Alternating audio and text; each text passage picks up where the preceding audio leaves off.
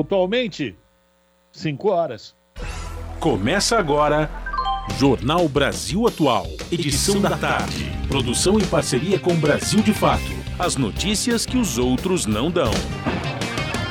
Movimentos populares, política, direitos humanos, economia, mundo do trabalho, cultura e prestação de serviço. Jornal Brasil Atual. Edição da tarde.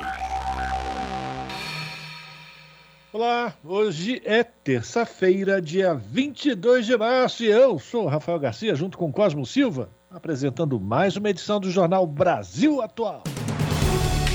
E estas são as manchetes de hoje. O secretário-geral da ONU diz que guerra na Ucrânia não terá vencedores. Guterres lembra que 10 milhões de ucranianos estão deslocados ou refugiados e o conflito terá de passar a negociação de paz cedo ou tarde. Superior Tribunal de Justiça analisa a ação movida pelo ex-presidente Lula contra Deltan Dallagnol, o ex-coordenador da Lava Jato em Curitiba, sobre aquele PowerPoint com, acus... com acusações no caso do triplex do Guarujá.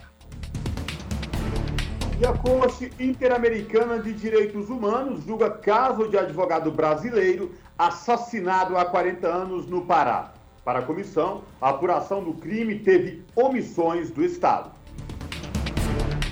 Em Brasília, gabinete paralelo de pastores controla agenda e verba do Ministério da Educação a pedido do Bolsonaro. Os parlamentares querem agora uma investigação. E o Procon de São Paulo inaugura espaço físico especializado em denúncias de racismo. O Procon Racial é uma iniciativa em parceria com a Universidade Zumbi dos Palmares e funciona no centro da capital.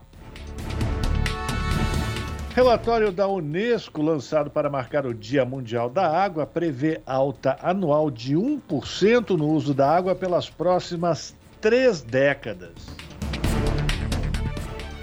Relatório Violações à Liberdade de Expressão, divulgado nesta terça pela ABERT, registra 145 casos de violência não letal contra profissionais da imprensa e veículos de comunicação no Brasil durante o ano de 2021. E após o reajuste da Petrobras, a gasolina já custa mais de R$ 7,00 em 24 dos 27 estados do país. A estatal aumentou preços a distribuidoras de combustível que já repassaram, claro, o custo para o consumidor final. Moradores de bairro que afundou em Maceió, capital de Alagoas, cobram há quatro anos reparação da mineradora Braskem. 5 horas, 3 minutos, horário de Brasília. Participe do Jornal Brasil Atual, edição da tarde, por meio dos nossos canais nas redes sociais. facebook.com.br Rádio Brasil Atual. No Instagram, arroba Rádio Brasil Atual. Twitter, arroba RA Brasil Atual. Ou pelo WhatsApp, o número é 11 96893 7672. Você está ouvindo? Jornal Brasil Atual, edição da tarde. Uma parceria com Brasil de Fato. Na Rádio Brasil Atual.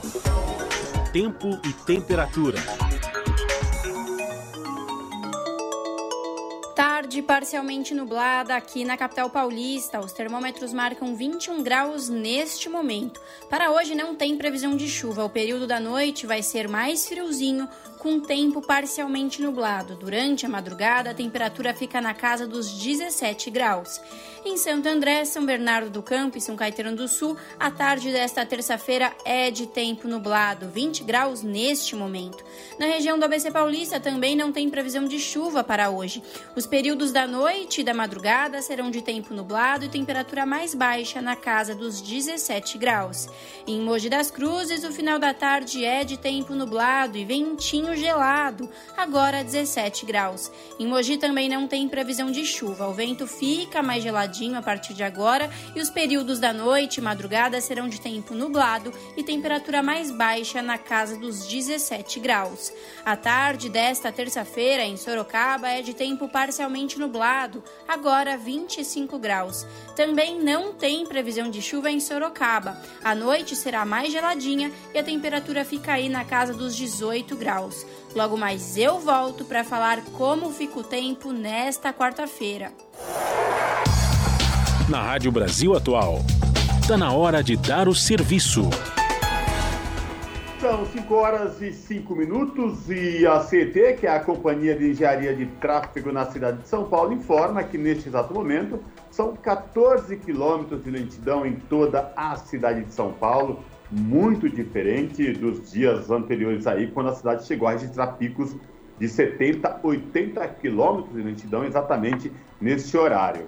Ah, lembrando aos motoristas que hoje não circulam no centro expandido da cidade as placas de final 3 e 4, muito cuidado, porque se o seu carro é 3 e 4, você não pode circular na cidade de São Paulo, no centro expandido, por conta uh, do rodízio.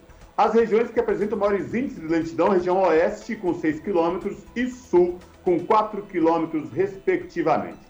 Saindo das ruas da cidade de São Paulo, agora vamos saber a situação para quem pretende pegar o metrô nesta tarde de terça-feira. O metrô informa que todas as linhas operam em situação normal. O trabalhador, a trabalhadora que neste momento vai ser utilizar os trens do metrô da cidade de São Paulo não vão encontrar nenhum problema.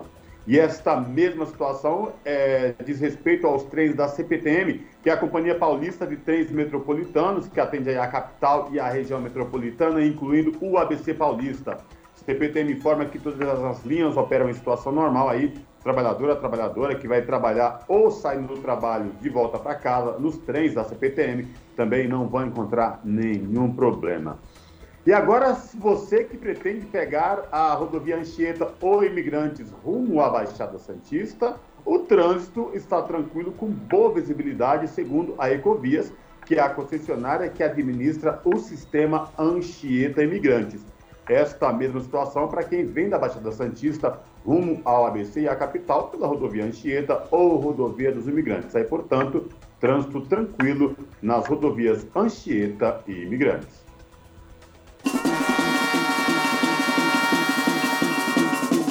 Olá, eu sou Siba, estou aqui na Rádio Brasil Atual 98.9 FM, que toca as músicas que as outras não tocam, que dá as notícias que as outras não dão Participe da programação pelo WhatsApp 96893 7672.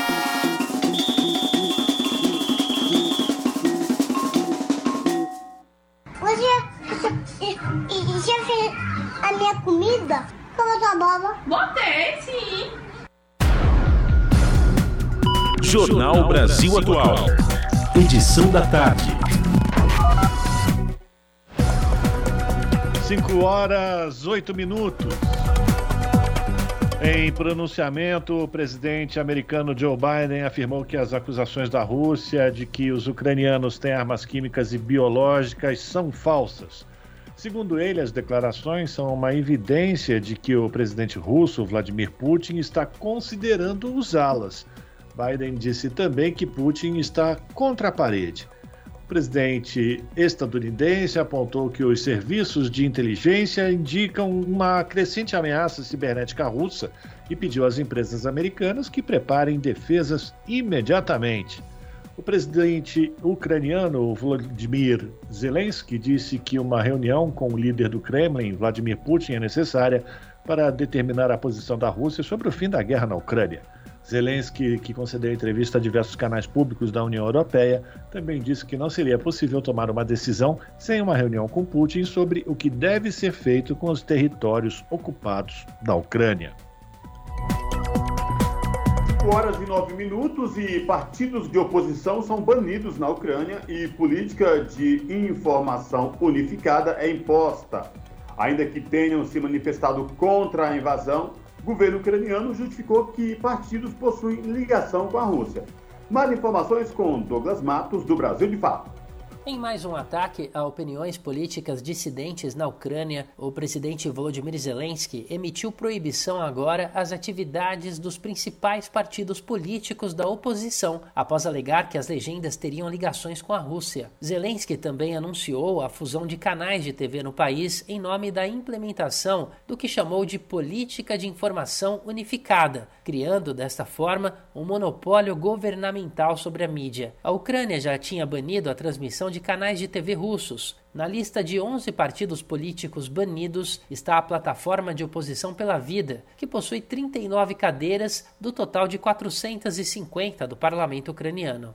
Entre os excluídos estão ainda o partido Charity, o partido Nashi ou Nosso, a oposição de esquerda, a União das Forças de Esquerda e os partidos socialistas. Vários deles, além de serem de esquerda, têm se oposto à entrada da Ucrânia na OTAN e na União Europeia. O atual governo da Ucrânia tem sido acusado de ser intolerante com qualquer posição crítica às suas políticas pró-Ocidente e pró-OTAN. Muito antes do início da guerra, por exemplo, em 24 de fevereiro, Zelensky tinha banido por cinco anos as atividades de ao menos três canais de TV com supostas conexões com partidos de oposição. As autoridades ucranianas também proibiram o Partido Comunista no país em 2015, alegando que a sigla apoiava o separatismo e conflitos étnicos. A proibição ocorreu após o partido ter adotado posição favorável à Rússia na anexação da Crimeia e também dos movimentos de independência da região de Donetsk e Lugansk. Da Rádio Brasil de Fato, com reportagem de Abdul Rahman, do People Dispatch. Locução: Douglas Matos. E o secretário-geral da ONU, a Organização das Nações Unidas, Antônio Guterres, diz que a guerra na Ucrânia não terá vencedores. Guterres lembrou que 10 milhões de ucranianos já estão deslocados ou refugiados e que o conflito terá de passar à negociação de paz mais cedo ou mais tarde. As informações chegam direto de Nova York com a repórter Mayra Lopes. Com os conflitos no território ucraniano completando um mês, o secretário-geral das Nações Unidas, Antônio Guterres, falou a jornalistas sobre a situação no país nesta terça-feira. O chefe da ONU afirmou que a guerra não terá vencedores e que cedo ou tarde terá que sair do campo de batalha e ir para as mesas de negociações de paz. This war is unwinnable. Sooner or later it will have to move from the battlefield to the peace table. And that is inevitable. O líder das Nações Unidas lembrou que desde que a Rússia invadiu o território soberano da Ucrânia em violação à Carta da ONU, mais de 10 milhões de civis deixaram suas casas e suas cidades em busca de segurança. Para Antônio Guterres, os únicos resultados dos confrontos têm sido o aumento do sofrimento, destruição e horror. Ele afirmou que as pessoas estão vivendo numa situação infernal e os efeitos da escalada da violência já estão sendo sentidos globalmente, com aumento dos preços de alimentos, energia e fertilizantes, aprofundando a crise de fome global. Ao fazer mais um apelo pelo fim da guerra e dar uma chance à paz, ele questionou quantas mais cidades terão de ser destruídas e vidas perdidas para que cessem os ataques. De acordo com o secretário-geral da ONU, a continuação dos ataques contra a Ucrânia é moralmente inaceitável, politicamente indefensável e militarmente sem sentido. Da ONU News em Nova York, Mayra Lopes. Esse é o Jornal Brasil Atual, edição da tarde. Uma parceria com Brasil de Fato. 5 horas e 13 minutos. O Congresso Nacional deve realizar uma sessão conjunta para votar vetos do presidente Jair Bolsonaro na próxima quinta-feira. O presidente Bolsonaro vetou 28 dispositivos do Marco Legal das Ferrovias, 14 trechos da lei sobre a privatização da Eletrobras e 17 da lei de filantropia. Segundo o Fórum Nacional das Instituições Filantrópicas, caso os vetos à lei que regulamenta a filantropia sejam mantidos, a área terá prejuízos na atuação em setores vulneráveis da sociedade. A entidade afirma que a decisão foi uma surpresa, pois a medida foi aprovada de forma quase unânime tanto na Câmara quanto no Senado. Integrantes da bancada do Partido dos Trabalhadores na Câmara Federal encaminharam à mesa diretora da casa um conjunto de requerimentos para que sejam cobradas informações do governo sobre o impulsionamento da plataforma Telegram por diferentes ministérios. Na última sexta-feira, a rede social foi alvo de uma decisão do Supremo que bloqueou seu funcionamento até o último domingo, quando a plataforma atendeu à Corte Brasileira. Segundo os parlamentares, Jair Bolsonaro incentiva o uso da rede sem as justificativas e os cuidados técnicos pertinentes. Assinam o documento os deputados Reginaldo Lopes, líder da bancada do Partido dos Trabalhadores na Câmara, Rui Falcão e Natália Bonavides.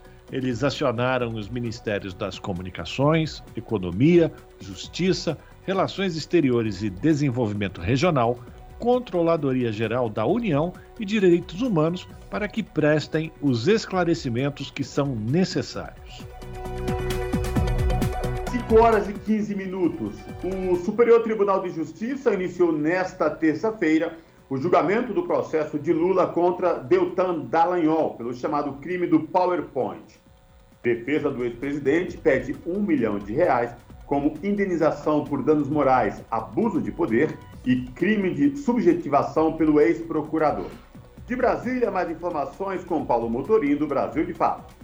O ex-presidente Luiz Inácio Lula da Silva, do PT, e o ex-procurador Deltan Dallagnol estão de volta aos tribunais, mas dessa vez em papéis diferentes dos que ocuparam na Operação Lava Jato Lula estará no banco dos acusadores, Deltan no lugar reservado aos réus. O STJ, Superior Tribunal de Justiça, começou a julgar, na tarde desta terça, um processo em que o petista acusa o ex-procurador da Lava Jato de abuso de poder ao praticar crime de subjetivação na apresentação de PowerPoint feita em 2016.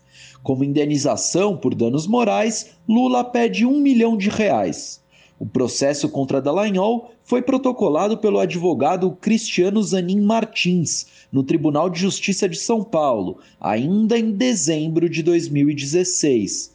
Após o processo ser negado duas vezes na Justiça, em outubro de 2019, o ministro Luiz Felipe Salomão, do STJ, admitiu um recurso especial apresentado pela defesa de Lula.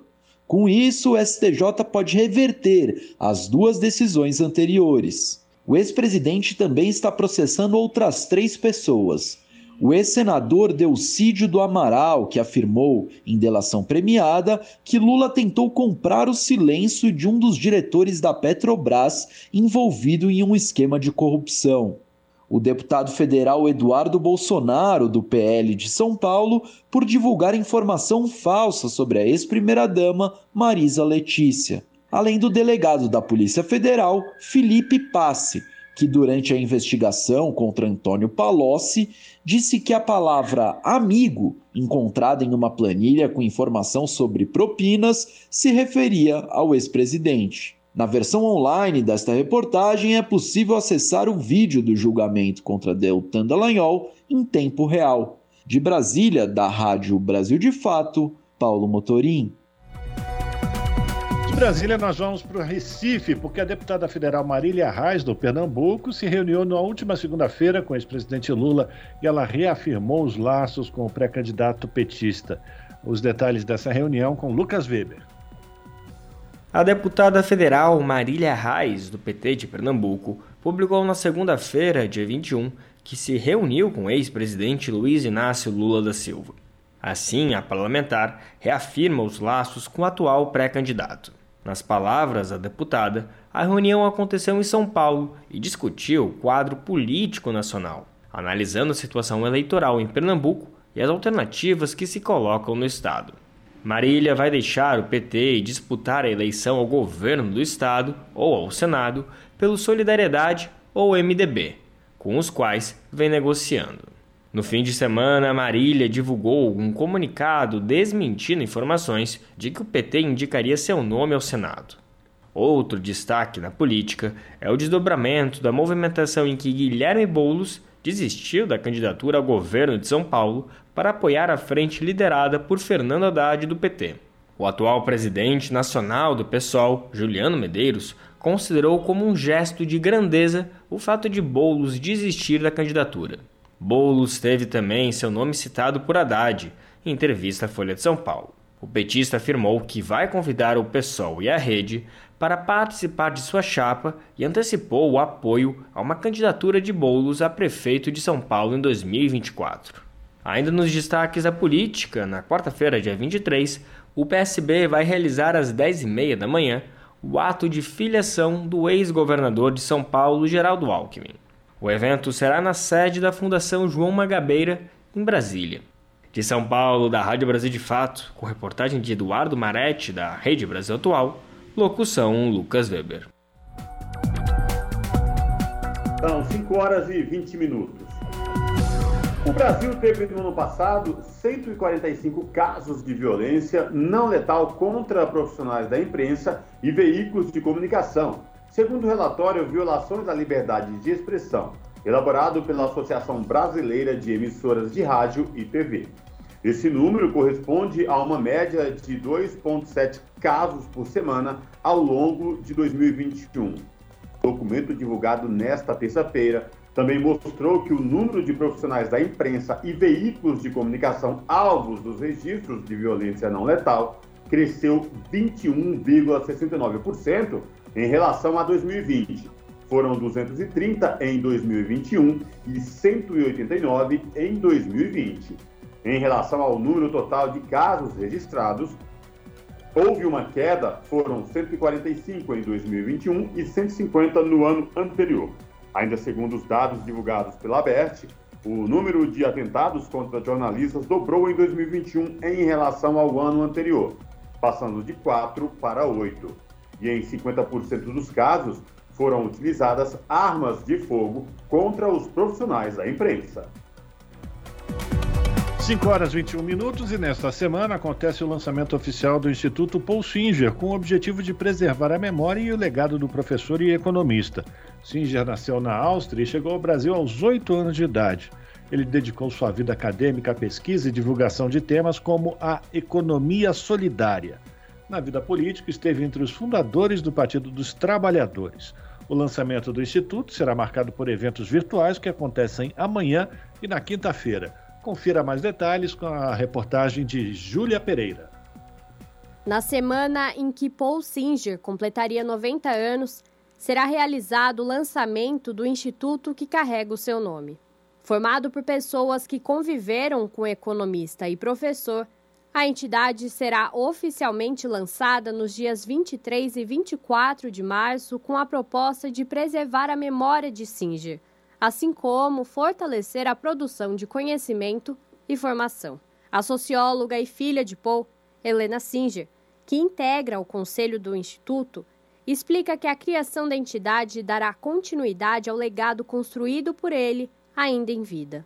Acho que própria, as próprias convocações que ele mesmo fazia para a gente em vida, né, é, da gente buscar caminhos, nos organizar e buscar diálogos e caminhos para construir propostas que pudessem é, fazer o Brasil superar os seus desafios, né? E a gente nos últimos nos últimos anos da vida dele, que foram anos de, em que a situação social, econômica, política, ética no Brasil se agravou muito, ele estava fazendo constantemente esses convites, essas, essas, nessas convocações. A gente sentiu que ele tinha deixado um legado enorme né, de obras, de propostas, de instituições que ele ajudou a criar no Brasil, de políticas que ele ajudou a criar, e que aquilo não deveria se perder, e que seria tão necessário né, para o Brasil hoje criar manter né, essas pontes e fazer essas propostas e tudo que ele construiu avançar né, e chegar a construir caminhos para o Brasil. Né? A tentativa é essa, da gente continuar a obra dele nesse sentido. Paul Singer nasceu em Viena, capital da Áustria, e chegou ao Brasil em 1940, aos oito anos de idade, fugindo da perseguição aos judeus após a anexação daquele país à Alemanha nazista.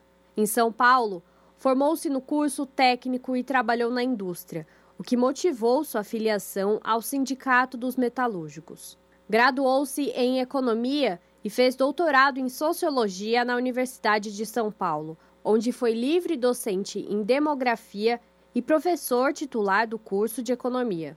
Singer foi ainda um dos fundadores do Partido dos Trabalhadores e do SEBRAP, o Centro Brasileiro de Análise e Planejamento. Na gestão pública, foi secretário de Planejamento no governo de Luísa Erundina, na Prefeitura de São Paulo, e assumiu a Secretaria Nacional de Economia Solidária no Ministério do Trabalho e Emprego nos governos de Lula e Dilma. Após sua morte, em 2018, aos 86 anos, deixou um extenso repertório. Hoje abrigado no Instituto de Estudos Brasileiros da USP, junto à biblioteca deixada pelo autor.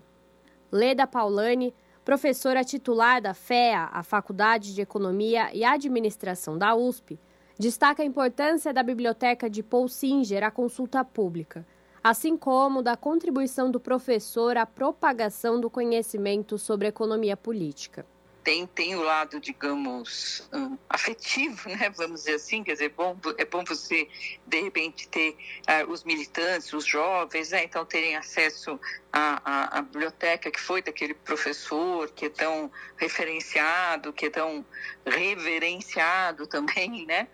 E, e de outro lado, é, é evidente que uma pessoa como ele foi acumulando aí uma, uma biblioteca importante, né, ao longo da sua vida. Então, certamente ele deve ter ali títulos e, e, e materiais que, que devem ajudar, de fato, nas, nas pesquisas, né, da, das, das pessoas mais jovens, enfim, de quem está estudando, né ele tem uma preocupação de explicar os conceitos da economia política, principalmente, né, para aqueles que, que, que, enfim, que são leigos, que, que não têm uma formação no assunto e tal, né. Então, você tem muitos livros dentro da, dos muitos que ele escreveu, que, que tem essa preocupação. Acho isso muito importante, né? Porque é uma questão de democracia, né? Uma questão de você tornar o conhecimento acessível a todos, né? O lançamento oficial do Instituto Paul Singer acontece de forma virtual pelas redes sociais da entidade. A programação contará com uma série de debates sobre o mundo do trabalho, democracia, socialismo, crise socioambiental, economia solidária e lutas sociais. Entre os palestrantes estão acadêmicos, militantes de movimentos sociais e políticos que compõem o corpo de conselheiros, articuladores e parceiros do Instituto. Júlia Pereira, Rádio Brasil Atual e TVT. E o nosso contato agora no Jornal da Rádio Brasil Atual é com o Vitor Nuzzi. O Vitor Nuzzi, que é repórter do portal da Rede Brasil Atual, redebrasilatual.com.br. Olá, Vitor, prazer falar contigo, seja muito bem-vindo. Olá, Costa, o prazer é meu. Obrigado pelo convite. Vitor, quais destaques do portal da RBA você traz para os nossos ouvintes na tarde desta terça-feira? Cosmo, eu estava acompanhando o começo, a primeira parte da audiência pública da Corte Interamericana de Direitos Humanos, né, que fica lá na Costa Rica, e o Brasil voltou a a, a, corte, né? O Brasil que já tem vários casos ali, né? E já tem algumas, né? Já acumulou algumas condenações na corte interamericana. Dessa vez o caso envolve o assassinato de um advogado que ocorreu no Pará, desculpe, em 1982. Tá, vai fazer 40 anos depois de receber a denúncia, primeiro pela Comissão Interamericana, agora a Corte Interamericana de Direitos Humanos começou a julgar o caso. Agora, Vitor, 40 anos para julgar um caso desse assassinato de um jovem advogado lá no estado do Pará. Por que, que acontece? Por que, que, demora tanto assim? Esses trâmites são tão complicados, Vitor? Tem, tem, essa questão, né, Cosmo, do trâmite mesmo, da burocracia, né? Mas tem outras coisas também, né? Depende muito, infelizmente, no Brasil, mas não só no Brasil, né? Dos, dos interesses é, que estão vinculados ao crime, né? Ali no caso, o, o Gabriel Salles Pimenta, que é o advogado que foi assassinado 18 de julho de 1982, ele conseguiu um mandado na, na época, né, que garantiu a, a, volta de 158 famílias a uma área lá em, em Marabá, no, no, Pará. E isso contrariou lá alguns interesses de latifúndio, de fazendeiro. Na época, um deles teria dito, né, segundo se comenta, que o advogado não estaria vivo uh, até o julgamento do mérito, que estava marcado para 4 de agosto. Né? E, de fato, né, o advogado foi morto a tiros 18 dias antes né, do julgamento do mérito, né, quando ele saía de um bar, foi assassinado a queima-roupa, né, o pistoleiro dava a dois metros de distância e deu três tiros pelas costas.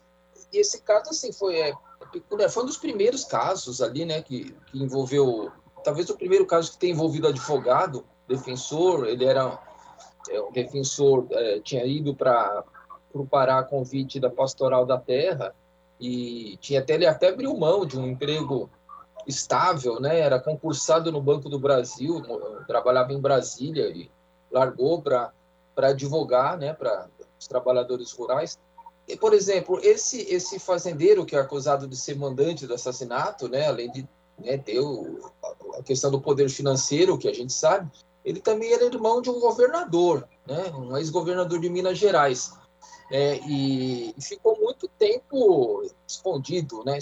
Vamos dizer assim, escondido entre aspas, né? Até ser capturado, mas preso em 2006. Aí já tinha 83 anos. Enfim, para resumir, Cosmo, o caso prescreveu. Esse mandante nunca foi a júri e o, o, o, os dois outros nomes indiciados, um que era seria o intermediário e o outro que seria o pistoleiro, foram mortos também, mas anos depois, né? Uma, né, uma que se suspeita ser, ter sido queima de arquivo. Ou seja, né, Cosmo, é mais um capítulo triste né, dessa história de, de impunidades que envolvem, é, envolve a violência no campo do Brasil. E lembrando aos nossos ouvintes aqui do Jornal da Rádio Brasil Atual, este assassinato ocorreu em julho de 1982 e a denúncia chegou à Comissão Interamericana de Direitos Humanos no final de novembro de 2006. E lembrando, né, Vitor, é, essa denúncia da, que chega, que é esse julgamento na Comissão de Direitos Humanos da Comissão Interamericana, se soma mais um a vários abusos e violências contra gente do campo, contra indígenas, que o Brasil vem sendo acusado, lembrando, né, inclusive com atrocidades deste atual governo, né, Vitor? Exatamente. O, né, o Brasil tem várias né, já condenações, como a gente falou. Durante o, o, a audiência hoje, o Rafael Pimenta, que é irmão do Gabriel, né, ele fez um, um depoimento ali muito emocionado, né, lembrando da, da, de toda a história. É, ele citou, inclusive, é, além do assassinato da Marielle, que é outro caso de, de impunidade, ele citou também recentes queimadas na Amazônia, né, que, é, que teriam sido patrocinadas, foi a expressão que ele usou, mas patrocinadas no sentido passivo, né, pelo, pelo governo, né, embora depois o governo vá, vá às entidades internacionais falar que está cuidando da região, como, como aconteceu agora na questão dos, dos povos indígenas, né, em que o governo se auto-homenageou, né, embora a, a CIMI tenha, já tenha feito uma denúncia na ONU, inclusive hoje. Né? O, infelizmente, né, Cosmo, a gente coleciona casos e casos né, de, de ações violentas.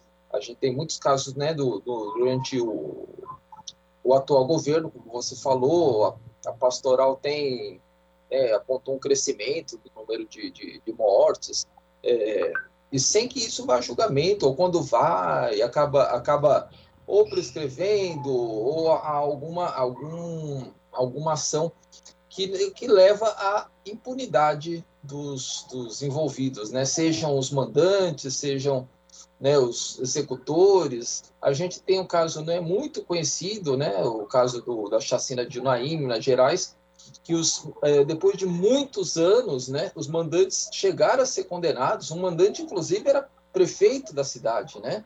Uhum. E só que depois o, o julgamento foi anulado. Então voltou tudo para o zero, né? É, fazer outro julgamento, se é que vai existir, é, vai haver esse julgamento um dia. É verdade. Bom, eu reforço aí o convite para os nossos ouvintes aqui do Jornal da Rádio Brasil Atual acessarem aí o portal da Rede Brasil Atual, redebrasilatual.com.br e conferir na íntegra esta reportagem aí do Vitor Nunes. Vitor, obrigado mais uma vez por falar com os nossos ouvintes. Se cuide. Espero falar contigo em uma próxima oportunidade. Viu? Abraço. Um abraço, Cosmo. Obrigado pelo convite. Até a próxima. Falamos aqui com Vitor Nuzzi no jornal Brasil Atual. Agora são 5 horas 34 minutos. E mulheres encontram dificuldade para denunciar violência política de gênero. Esse assunto foi debatido num encontro realizado lá na Câmara dos Deputados e a repórter Carla Alessandra traz mais informações. Vamos acompanhar. O Congresso Nacional aprovou recentemente alterações na legislação para que os votos dados a mulheres e negros contém em dobro para o recebimento do fundo partidário e do Fundo Especial de Financiamento de Campanha nas eleições entre 2022 e 2030. O texto aprovado determina também a participação igualitária de homens e mulheres nos debates eleitorais que ocorrem durante as campanhas. Mas, segundo a representante do Observatório Nacional da Mulher na Política, Carla Rodrigues, que participou do seminário promovido pela Câmara para discutir a participação das mulheres na política, a maioria das mulheres, quando resolve denunciar a violência política de gênero, encontra grande dificuldade em identificar a quem recorrer. Que não basta conceituar a violência política de gênero, é importante é, estabelecer fluxos claros e um acesso à justiça de forma clara para que essa lei possa efetivamente ser aplicada.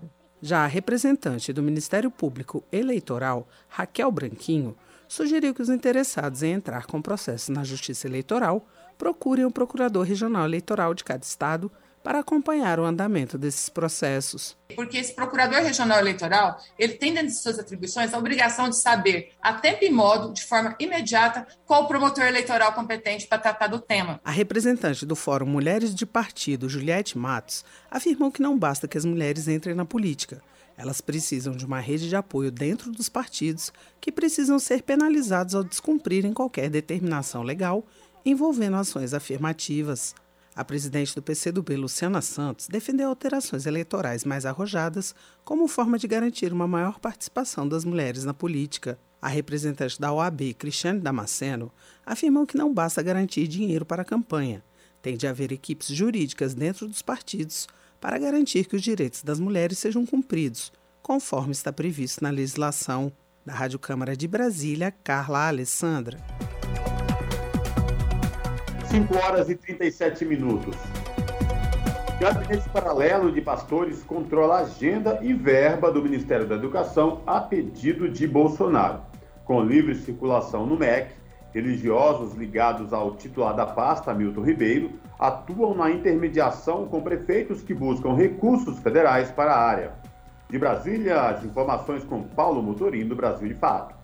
O ministro da Educação, Milton Ribeiro, afirmou que o governo federal prioriza a liberação de verbas para prefeituras cujos pedidos foram negociados com dois pastores em um esquema informal. Essa prática, segundo o próprio gestor do MEC, parte de uma solicitação do presidente Jair Bolsonaro, do PL. O áudio com a revelação foi obtido pela Folha de São Paulo e publicado na tarde de segunda-feira, dia 21. Na gravação, Milton Ribeiro cita um pedido especial feito pelo presidente da República ao pastor, chamado Gilmar. Foi um pedido especial que o presidente da República fez para mim sobre a questão do Gilmar. Em outro trecho, o ministro afirma que atender os amigos do pastor Gilmar é uma das prioridades da pasta da educação. A minha prioridade é atender, primeiro, os municípios que mais precisam e segundo, atender a todos os que são amigos do pastor Gilmar. Milton Ribeiro também indica haver uma contrapartida à liberação de recursos da pasta. Então, o apoio que a gente pede não é segredo, isso pode ser publicado. É apoio sobre construção das igrejas, a declaração corrobora a informação de que o Ministério da Educação tem um gabinete paralelo formado por pastores. O caso foi revelado em reportagem do jornal O Estado de São Paulo, publicada na sexta-feira, dia 18. Mesmo sem vínculo formal com a pasta, a versão aponta que esses pastores controlam a agenda do ministro Milton Ribeiro, intermediam a relação com as prefeituras e fazem parte de definições sobre o orçamento da pasta. O grupo seria capitaneado pelos pastores Gilmar Silva dos Santos, presidente da Convenção Nacional de Igrejas e ministros das Assembleias de Deus no Brasil, e Arilton Moura, assessor de assuntos políticos da entidade. De acordo com a apuração, a dupla forma um gabinete que facilita o acesso de outras pessoas ao ministro e participa de agendas fechadas, onde são discutidas as prioridades da pasta e o uso de recursos destinados à educação no país. De Brasília, da Rádio Brasil de Fato, Paulo Motorim. 5 horas 39 minutos. Agora a gente vai falar da falta de regulamentação no ensino particular, que, segundo ah, organismos da ONU, aumenta as desigualdades. O Brasil faz parte da avaliação da Unesco e no país os gastos com educação deixam alunos do ensino superior endividados e aqueles da educação básica não existe um teto para mensalidades. Quem vai explicar esse estudo, direto de Nova York, é a repórter Mayra Lopes, da ONU News. O novo relatório global de monitoramento da educação da Organização das Nações Unidas para Educação, Ciência e Cultura aponta que 350 milhões de crianças frequentam escolas particulares em todo o mundo. No entanto, o estudo alerta que em muitos países a falta de regulamentação adequada da educação privada prejudica a qualidade e aumenta o abismo educacional entre ricos e pobres. De acordo com o documento, muitos países permitem que escolas funcionem sem qualquer fiscalização. A publicação revela que 41% das 42 nações analisadas na América Latina e no Caribe proíbem o lucro com escolas primárias e secundárias, por ir contra o objetivo de oferecer pelo menos 12 anos de educação gratuita para todos.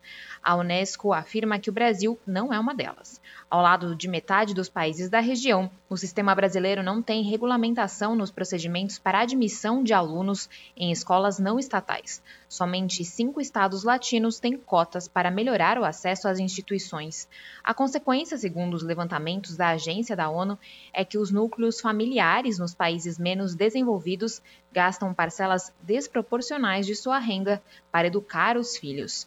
Enquanto em economias de baixa e média rendas, as famílias são responsáveis por 39% dos gastos com educação, nas de renda alta, esse número cai para 16%. Na América Latina, as famílias brasileiras respondem por 28% dos gastos e no Haiti, o valor sobe para 81%. Da ONU News em Nova York, Mayra Lopes.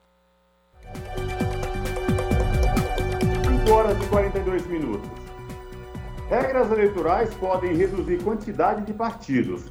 Consultor da Câmara explica como essas novas regras vão impactar as eleições deste ano. A repórter Silvia Munhato traz mais informações.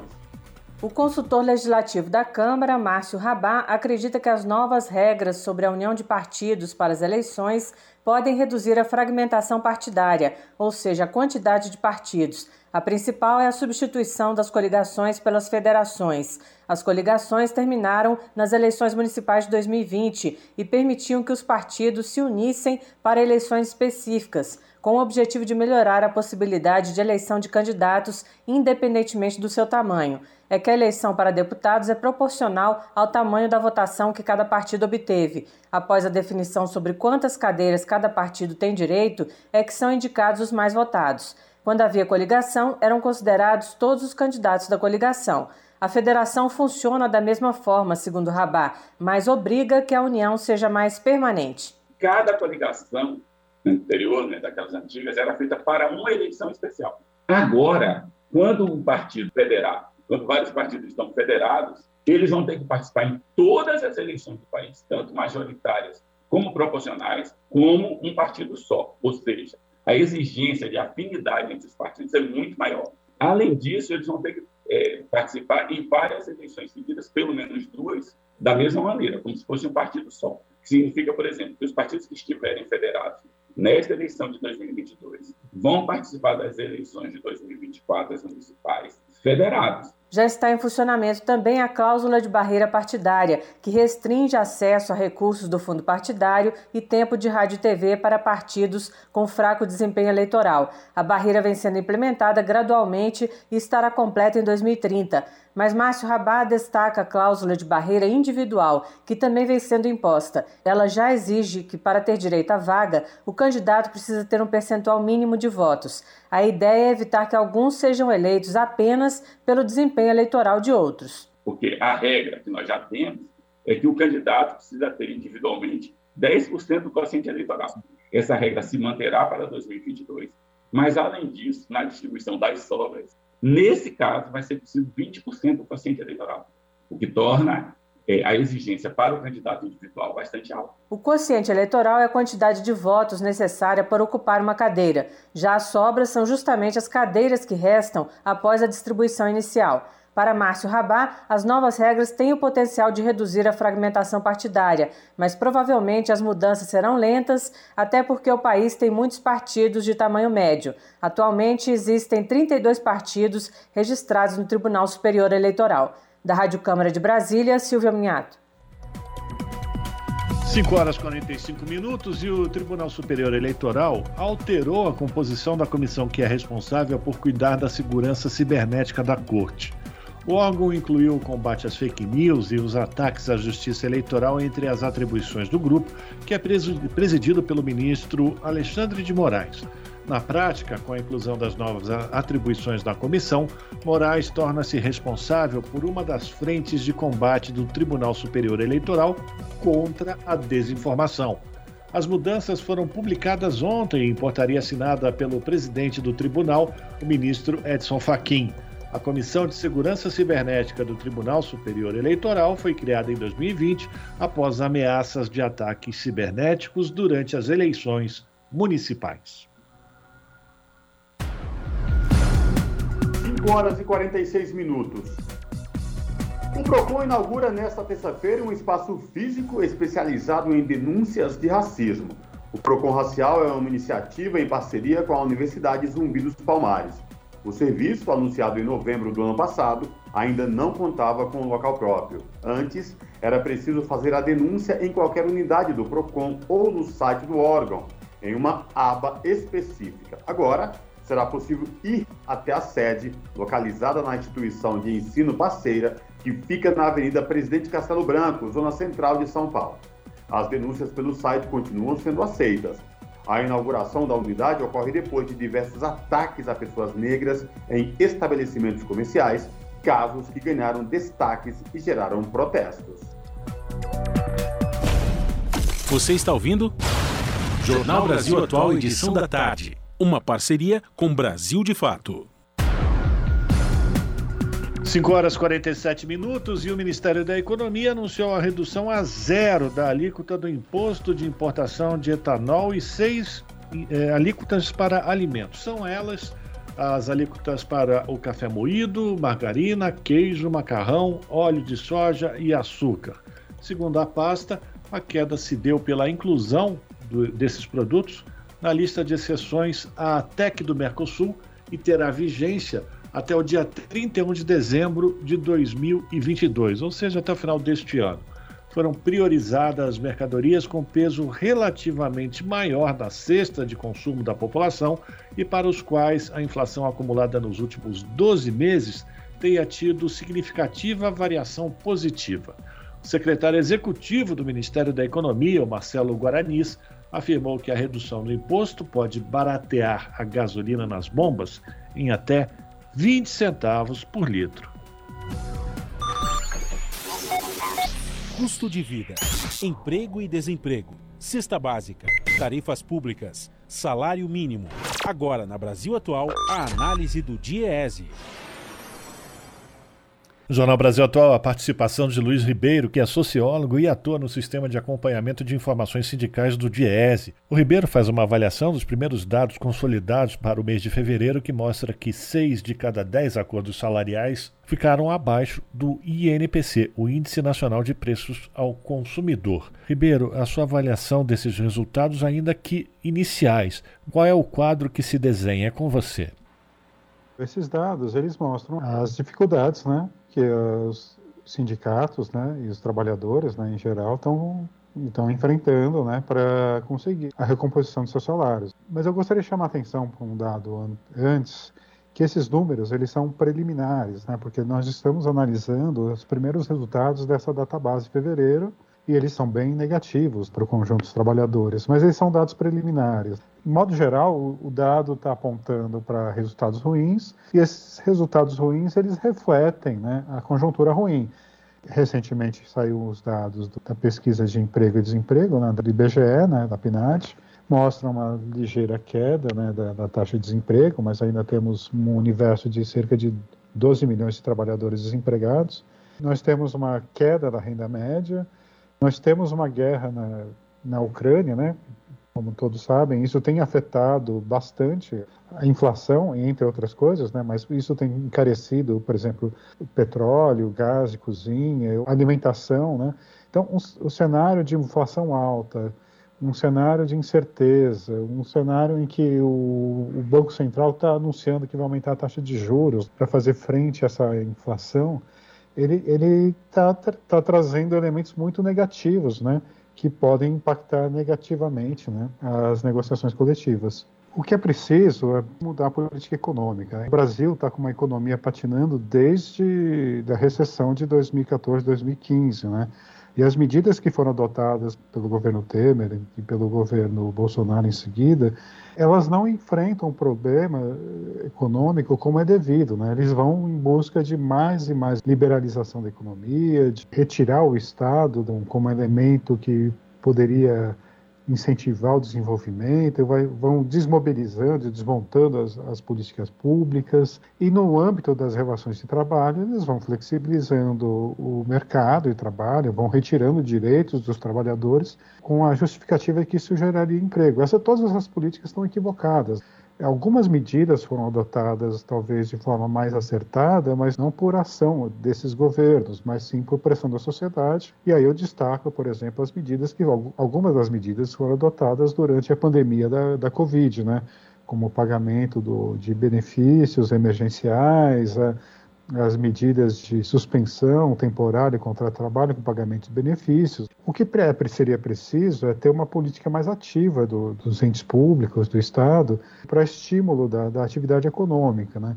E numa situação como essa que nós estamos vivendo nesse ano de 2022, com agravante de uma guerra, em que o comércio mundial ele é profundamente afetado e você tem eh, uma elevação dos preços, por exemplo, é esse é um dos efeitos, a elevação dos preços, em geral preços que são de produtos administrados, como combustíveis, LP, seria preciso ter uma medida mais efetiva de proteção da população, da classe trabalhadora e da população em geral, né, a respeito desses preços, né, porque a contenção da inflação, não através do aumento da taxa de juros, mas pelo controle desses preços, né, por exemplo, poderia ser uma medida muito positiva, né, para que possa surtir efeitos na negociação coletiva e no desenvolvimento econômico, evidentemente. Esse foi Luiz Ribeiro, que é sociólogo e atua no sistema de acompanhamento de informações sindicais do DIESE, falando aqui no jornal Brasil Atual. 5 horas e 52 minutos. A indústria da construção registrou o melhor fevereiro em 10 anos. Segundo a Confederação Nacional da Indústria, no mês passado, o indicador de atividade do setor ficou em 48,2 pontos, o maior nível para o mês desde 2012, quando estava em 49,4 pontos. Apesar da melhoria, o indicador continua abaixo da linha de 50 pontos, o que indica queda na atividade. Segundo a CNI, que é a Confederação Nacional da Indústria, isso é normal para o período. 5 horas e 53 minutos e a Receita Federal informou que até ontem tinham sido entregues ao fisco cerca de 5 milhões e 800 mil declarações do Imposto de Renda da Pessoa Física 2022. Quem vai trazer mais detalhes dessa entrega de declarações é a repórter Beatriz Evaristo da Rádio Agência Nacional. A Receita Federal informou que até ontem já foram entregues ao fisco cerca de 5 milhões e 800 mil declarações do Imposto de Renda da Pessoa Física 2022. A expectativa é que 34 milhões e 100 mil declarações sejam enviadas até o final do prazo em 29 de abril. A Receita disse que uma novidade deste ano é o acesso ampliado à declaração pré-preenchida por meio de todas as plataformas disponíveis, o recebimento da restituição e o pagamento de DARF via Pix, desde que a chave do contribuinte seja o seu CPF. O programa gerador da declaração está disponível no site da Receita para usuários dos sistemas Windows, iOS e Linux. Também será possível declarar online ou por dispositivos móveis por meio do aplicativo Meu Imposto de Renda. São obrigados a declarar o imposto os contribuintes que receberam em 2021 rendimentos tributáveis sujeitos ao ajuste anual maiores que R$ 28.559,70. Além desses contribuintes, quem recebeu no ano passado rendimentos isentos não tributáveis ou tributados exclusivamente na fonte em valor superior a 40 mil, como rendimentos de aplicações financeiras, doações, heranças, partilha de divórcio, meação, indenizações, dividendos e juros sobre capital próprio. E quem recebeu em 2021 receita bruta anual decorrente de atividade rural em valor acima do limite de R$ 142.798,50. Também é obrigado a declarar o imposto quem tinha em 31 de dezembro de 2021 a posse ou propriedade de bens e direitos, inclusive terra nua, em valor superior ao limite de 300 mil reais.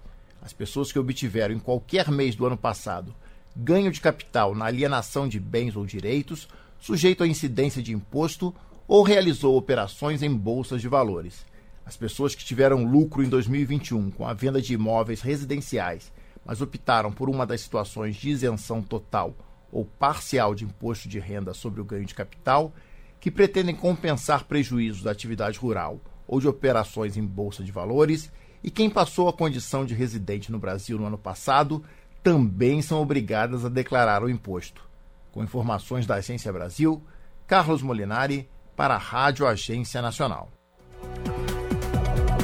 São 5 horas e 56 minutos.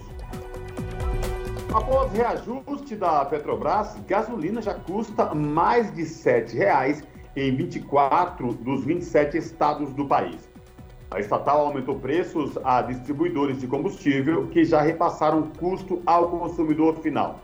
Mais detalhes na reportagem de Vinícius Konchinski. O preço médio da gasolina ultrapassou R$ 7,00 por litro em 24 dos 27 estados brasileiros. O dado consta da primeira pesquisa de preços de combustíveis divulgadas pela ANP, Agência Nacional do Petróleo, após o último reajuste da Petrobras. A estatal aplicou um aumento de 19% na gasolina e 25% no diesel produzido em suas refinarias no último dia 11 pesquisa leva em conta valores apurados em postos de combustíveis entre os dias 13 e 19 de março. De acordo com o levantamento, a gasolina comum só tem preço médio abaixo dos R$ 7,00 no Amapá, no Rio Grande do Sul e em São Paulo. Na pesquisa anterior, com dados apurados entre 6 e 12 de março, só quatro estados tinham gasolina com este valor: Bahia, Piauí, Rio de Janeiro e Rio Grande do Norte. De acordo com a ANP, o preço médio nacional da gasolina subiu de R$ 6,68 para R$ 7,26 por litro da semana de antes do aumento da Petrobras para a semana após o reajuste da Petrobras. A pesquisa aponta também que o preço médio do diesel S500, mais poluente e mais barato, ultrapassou R$ 6,00 por litro em 26 dos 27 estados brasileiros. Além dos combustíveis de veículos, a Petrobras também reajustou o gás de cozinha no último dia 11. Após o aumento, não há mais estados brasileiros onde o preço médio do botijão de 13 quilos seja menor do que 100 reais. Rondônia tem o botijão mais caro do país, com preço médio de 131 reais. De Curitiba, da Rádio Brasil de Fato, Vinícius Konchinski. Rede Brasil Atual, Rádio Brasil Atual, TVT e Brasil de Fato em defesa do consumidor. Em iniciativa conjunta com o Instituto de Defesa do Consumidor, apresentam IDEC Responde, com Igor Marchetti, especialista em direito do consumidor. Quais são as regras para fazer a troca de produtos, seja porque ele não serviu ou porque apresentou um defeito? A respeito da troca de produtos, é importante afirmar que o Código de Defesa do Consumidor ele prevê a possibilidade de troca apenas no caso de defeito, vícios do produto. No caso de troca por tamanho, número, não há uma previsão do Código de Defesa do Consumidor nesse sentido. Entretanto, é, caso a loja se prontifique a ter uma política de troca, né, ela informe, inclusive, comercialize essa política de troca, forma que eles, caso o consumidor adquira um produto, pode trocar no prazo de 30 dias, 40 dias, ela passa a se vincular a essa política e isso é, vincula a oferta. Então, o consumidor pode, a partir de então, exigir forçosamente que seja cumprido o prazo estabelecido nessa política. Rede Brasil Atual, Rádio Brasil Atual, TVT e Brasil de Fato em defesa do consumidor. Em iniciativa conjunta com o Instituto de Defesa do Consumidor, apresentaram IDEC Responde. Salve, salve família, firmeza total. Aqui quem fala é o Dexter, sensacional. Eu também estou plugado, sintonizado na Rádio Brasil Atual, 98.9 FM. Pontualmente 18 horas. Rádio Brasil Atual. Para sugestões e comentários, entre em contato conosco por e-mail redação@jornalbrasilatual.com.br ou WhatsApp DDD 11 96893 7672. Acompanhe a nossa programação também pelo site redebrasilatual.com.br.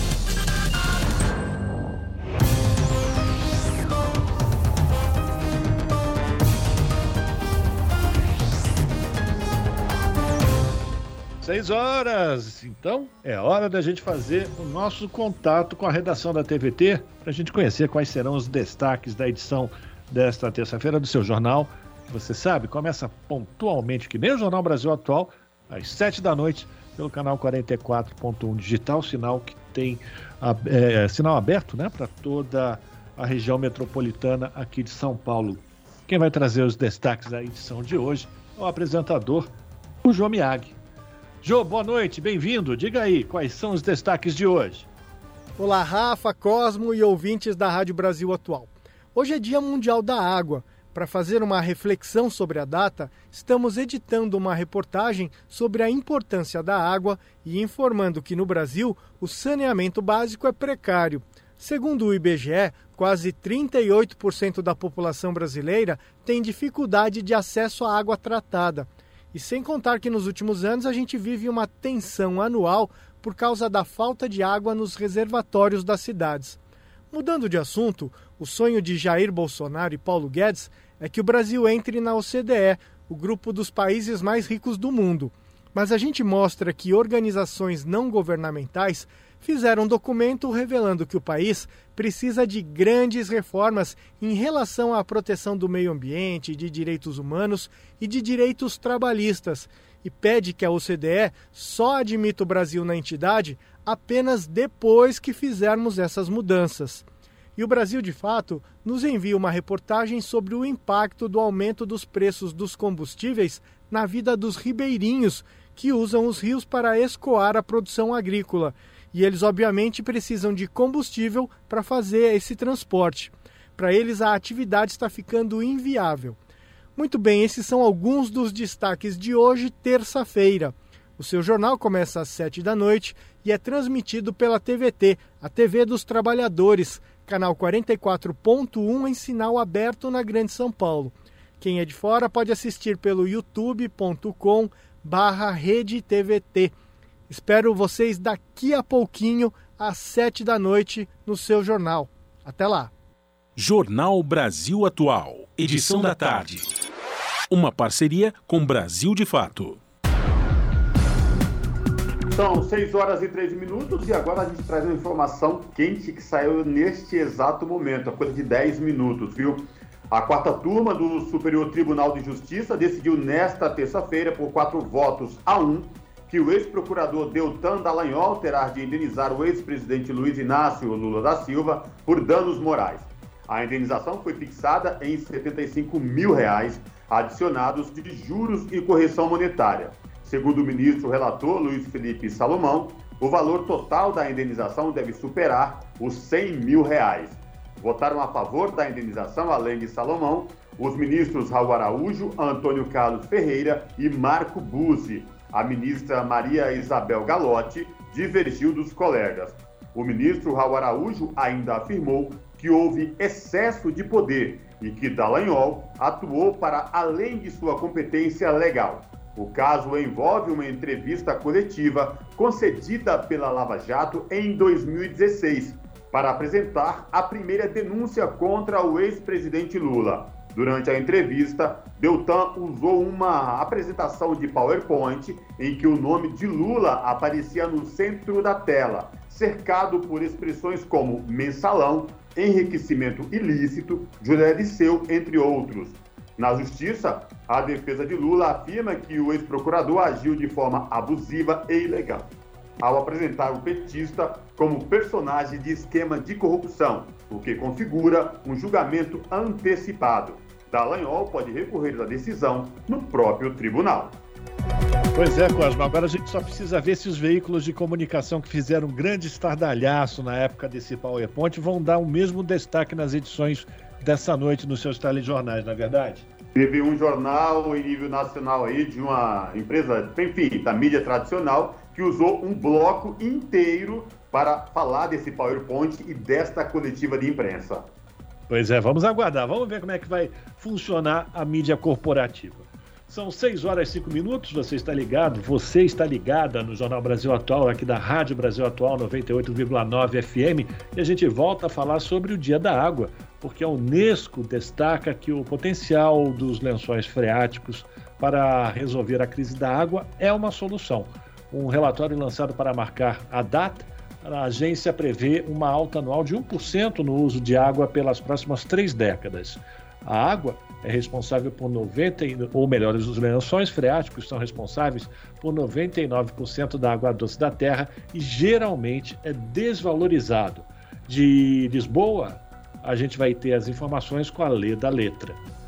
No Dia Mundial da Água, celebrado neste 22 de março, a Organização das Nações Unidas para Educação, Ciência e Cultura, Unesco, sublinha a importância dos lençóis freáticos. Este tipo de reserva produz 99% da água doce do planeta Terra, mas a agência lembra que este recurso natural é muitas vezes mal compreendido e desvalorizado, sendo também mal gerido. Na última edição do Relatório Mundial do Desenvolvimento da Água das Nações Unidas, o destaque vai para os lençóis freáticos. Para a Unesco, este é o momento de aproveitar todo o potencial dos lençóis freáticos e manejá-los de maneira sustentável. Pelas projeções da agência, o uso da água deverá crescer 1% por ano pelos próximos 30 anos. Com isso, a dependência dos lençóis freáticos deverá subir, uma vez que a água disponível nas superfícies está cada vez mais limitada devido à mudança climática. Os autores do relatório pedem aos países para que se comprometam com o desenvolvimento do manejo dos lençóis freáticos e com políticas de governança para tratar as futuras crises da água. Atualmente, os lençóis freáticos fornecem metade do volume de água extraído para uso doméstico, incluindo água potável para a maioria da população rural que não tem acesso a sistemas públicos ou privados de abastecimento. Da ONU News, em Lisboa, lê da letra. São 6 horas e 7 minutos. E a gente continua repercutindo o Dia Mundial da Água, viu? Porque parlamentar ambientalista avaliou a situação do acesso à água tratada e o sistema de coleta de esgoto no Brasil. Para Rodrigo Agostinho, as mudanças climáticas são desafio na ampliação desses serviços, ainda mais num país em que quase 35 milhões ainda não têm acesso à água tratada. A reportagem é de Cláudio Ferreira. No Dia Mundial da Água, comemorado em 22 de março, a ONG Instituto Trata Brasil mostra que quase 35 milhões de pessoas ainda não têm água tratada e 100 milhões estão sem coleta de esgoto nos 100 maiores municípios brasileiros. O ranking do saneamento, com dados de 2020, aponta ainda que os investimentos no setor são insuficientes e revela uma das consequências: hospitalizações por causa das chamadas doenças de veiculação hídrica, como cólera e hepatites infecciosas. Em entrevista ao programa Painel Eletrônico da Rádio Câmara, o deputado Rodrigo Agostinho, do PSB de São Paulo, listou os problemas no abastecimento de água. Nem sempre ela está próxima da população, frequentemente o transporte é difícil e muitas vezes a água disponível não pode ser utilizada da região metropolitana de São Paulo, a principal fonte de abastecimento está vindo muito distante, porque o principal rio da cidade virou um ralo para a cidade, que é o caso do Tietê. No São Francisco, o problema é a sazonalidade. A gente tem que compatibilizar os diferentes usos, então nós temos as hidrelétricas do Rio São Francisco, que geram energia, você tem grandes sistemas de irrigação que estão sendo ampliados a todo momento, e aí você tem a água sendo destinada para o setor agropecuário, e você tem a água para servir a população. Só que a região do semiárido está muito grande. Então, você levar água para todo mundo, não tem São Francisco que aguente. Integrante da Frente Parlamentar Ambientalista, Rodrigo Agostinho destaca a atualização do marco legal do saneamento básico e a Política Nacional de Recursos Hídricos, a chamada Lei das Águas, que está completando 25 anos, como avanços importantes. Ele se preocupa, no entanto, com o projeto do Poder Executivo que institui a Política Nacional de Infraestrutura Hídrica e que, segundo o parlamentar, foi elaborado sem discussão com a sociedade e precisa de aperfeiçoamentos. O deputado também chama a atenção para a consequência das questões climáticas globais no abastecimento de água à população. As mudanças climáticas vão fazer com que a gente tenha períodos de seca mais prolongados e períodos de chuva muito intensos. Então, os períodos de seca mais prolongados para algumas cidades vai representar um grande desastre no sistema de abastecimento. E os períodos de chuvas muito intensos, aquilo que a gente já está vendo aí nesse verão, dessas grandes catástrofes. Nós vamos precisar ter um programa grande de recuperação das nascentes, de recuperar áreas de mananciais que hoje estão ocupadas. Nós vamos ter que ter política habitacional para tirar essas pessoas das áreas de mananciais, dar uma condição adequada para essas famílias e recuperar essas áreas de produção de água. Rodrigo Agostinho reconhece que o fornecimento de água tratada melhorou nos últimos 20 anos e hoje atinge 83% da população brasileira. Ele acha que a meta dos Objetivos de Desenvolvimento Sustentável da ONU, de chegar a 100% até 2030, pode ser alcançada nas cidades, a depender dos investimentos que serão feitos, mas é mais difícil em comunidades ribeirinhas e áreas isoladas do país. Da Rádio Câmara de Brasília, Cláudio Ferreira. Te aproxega, vivente. Comece agora o Alimento é Saúde.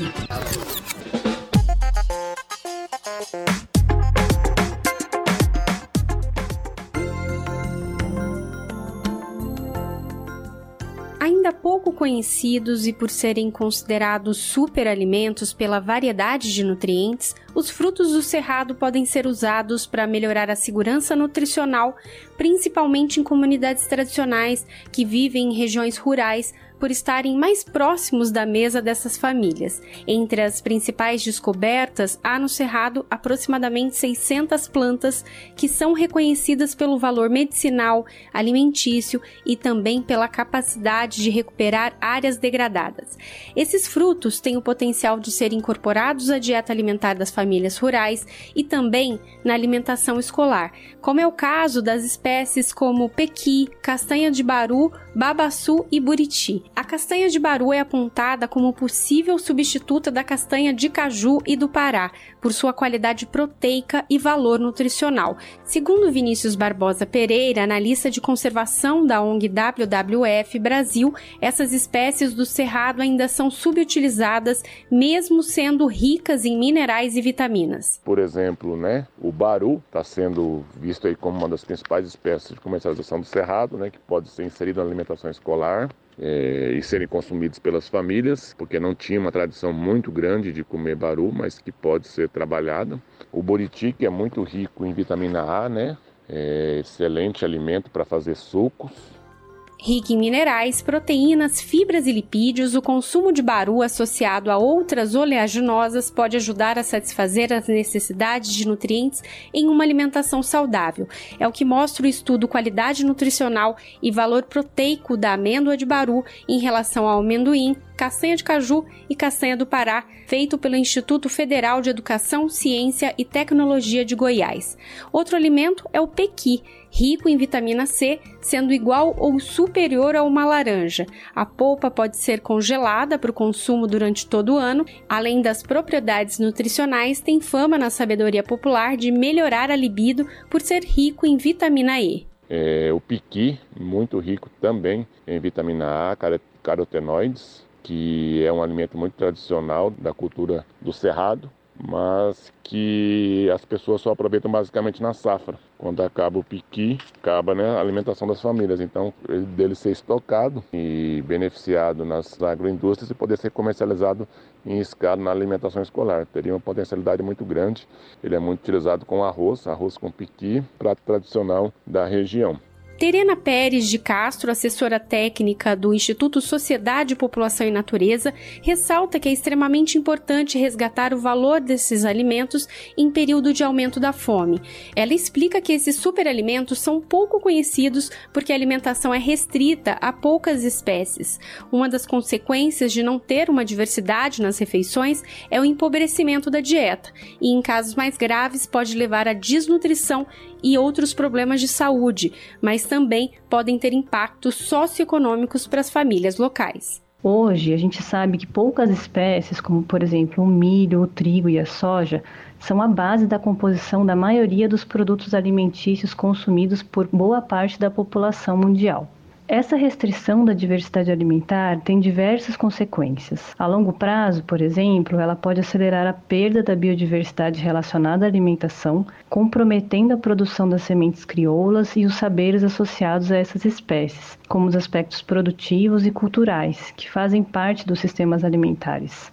Novas espécies usadas pelos povos tradicionais do bioma foram descobertas mais recentemente, a exemplo da bocaiúva, mangaba, cagaita, murici, mamacadela, araticum, guabiroba e jatobá, e estão se popularizando em outras regiões do país. O ambientalista Vinícius Barbosa Pereira fala sobre outras espécies que já vêm sendo utilizadas no Maranhão e no Pará. É o caso do babaçu, que é um tipo específico de palmeira que produz um coco pequeno e pode ser consumido por crianças desnutridas devido à alta concentração de nutrientes muito ricas e utilizadas como farinha, né, que pode ser utilizado para os pães, biscoitos, né, assim como o jatobá do cerrado e o jatobá da mata, que podem ser também utilizados nessas receitas de pães, biscoitos, bolachas, que seria muito interessante tanto para as crianças e estudantes que estão sendo alimentados com esse alimento tão forte, rico e nutritivo, como para as famílias que coletam esses frutos e manejam o cerrado, possam ter essa remuneração com a comercialização dessas espécies e manter o cerrado em pé.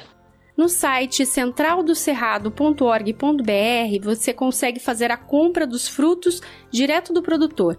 Outra dica da Terena é buscar produtores da sua região que comercializam esses frutos e buscam entidades que comercializam alimentos além dos convencionais, contemplando outras variedades do cerrado.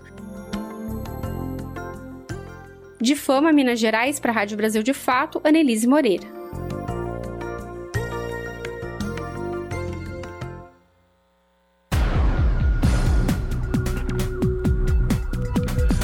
São 6 horas 17 minutos. Você está ligado no Jornal Brasil Atual, edição da tarde. Essa é a Rádio Brasil Atual 98,9 FM. E começou a valer nesta terça-feira a proibição de venda de 12 planos de saúde que tem juntos mais de 83 mil beneficiários. A Agência Nacional de Saúde Suplementar, a ANS, divulgou na semana passada a lista dos planos que seriam suspensos devido a reclamações relacionadas a cobertura assistencial encaminhadas pelos clientes entre os dias 1 de outubro e 30 de dezembro de 2021. Com a decisão da agência reguladora, esses planos só poderão voltar a ser comercializados para novos clientes após as operadoras apresentarem melhora no resultado.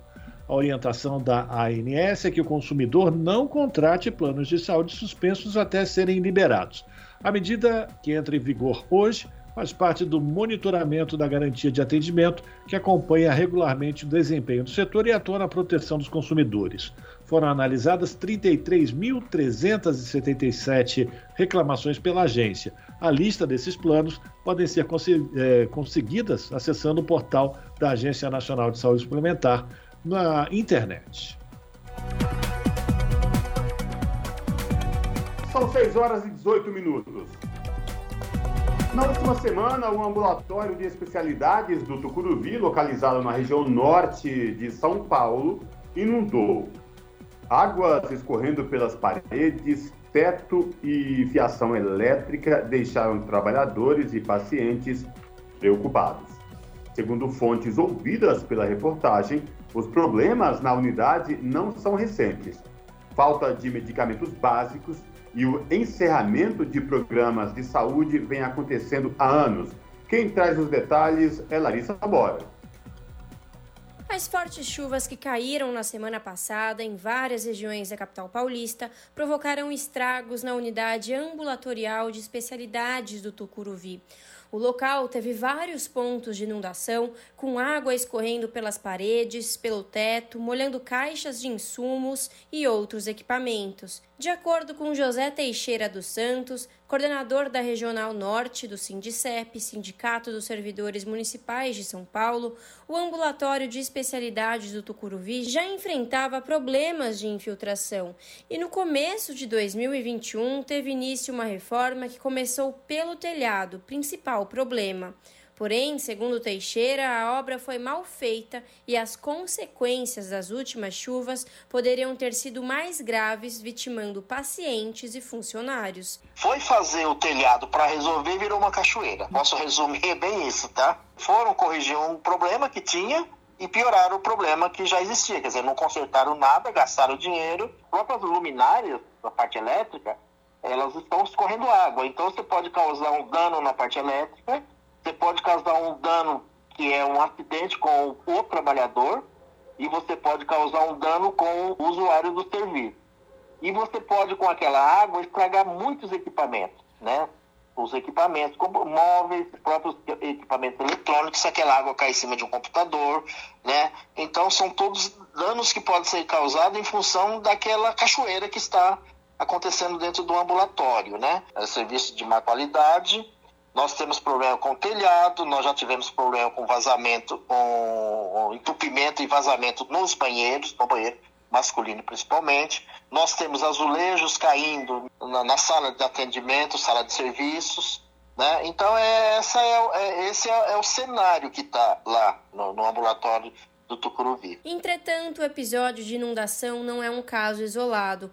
Uma funcionária da unidade que prefere não se identificar comenta que a situação do ambulatório é de descaso. Segundo ela, há anos faltam profissionais qualificados, materiais e medicamentos básicos. Também, de acordo com a funcionária, uma série de programas que eram oferecidos somente na unidade ambulatorial de especialidades do Tucuruvi foram encerrados sem muitas explicações. O ambulatório do Tucuruvi ele vem sofrendo um desmonte, como toda a saúde pública tem sofrido. Ele vem há anos sem reposição de recursos humanos, perdendo várias especialidades médicas, perdendo equipe de enfermagem, perdendo equipe administrativa. Todas as pessoas se aposentaram e não foram repostas esses funcionários, né? Então, a, a, a situação do Tucuruvi hoje é caminhando para o fechamento por falta de investimento do poder público. Era o único da região que tinha programa da ranceníase, era um dos poucos da região que tinha programa antitabagismo, era um dos poucos da região, se não o único que tinha um programa de hepatites virais, era o único da região que tinha um ambulatório de tuberculose e todos esses serviços foram serviços desmontados. Teixeira, coordenador do Sindicep, conta que a coordenadoria norte da Secretaria Municipal da Saúde de São Paulo tem sido negligente e não responde os ofícios enviados pelo sindicato. O último foi enviado ainda durante a finalização da obra no telhado da unidade, em janeiro deste ano. Por enquanto, não tem nada resolvido, mas caso volte a chover forte nos próximos dias, o cenário se repetirá, avalia Teixeira. Foi comunicado uh, a coordenadoria de saúde da região norte é quem é responsável por essa situação, né? É, nós mandamos um, um ofício para eles para discutir o assunto da reforma, mas até hoje não responderam.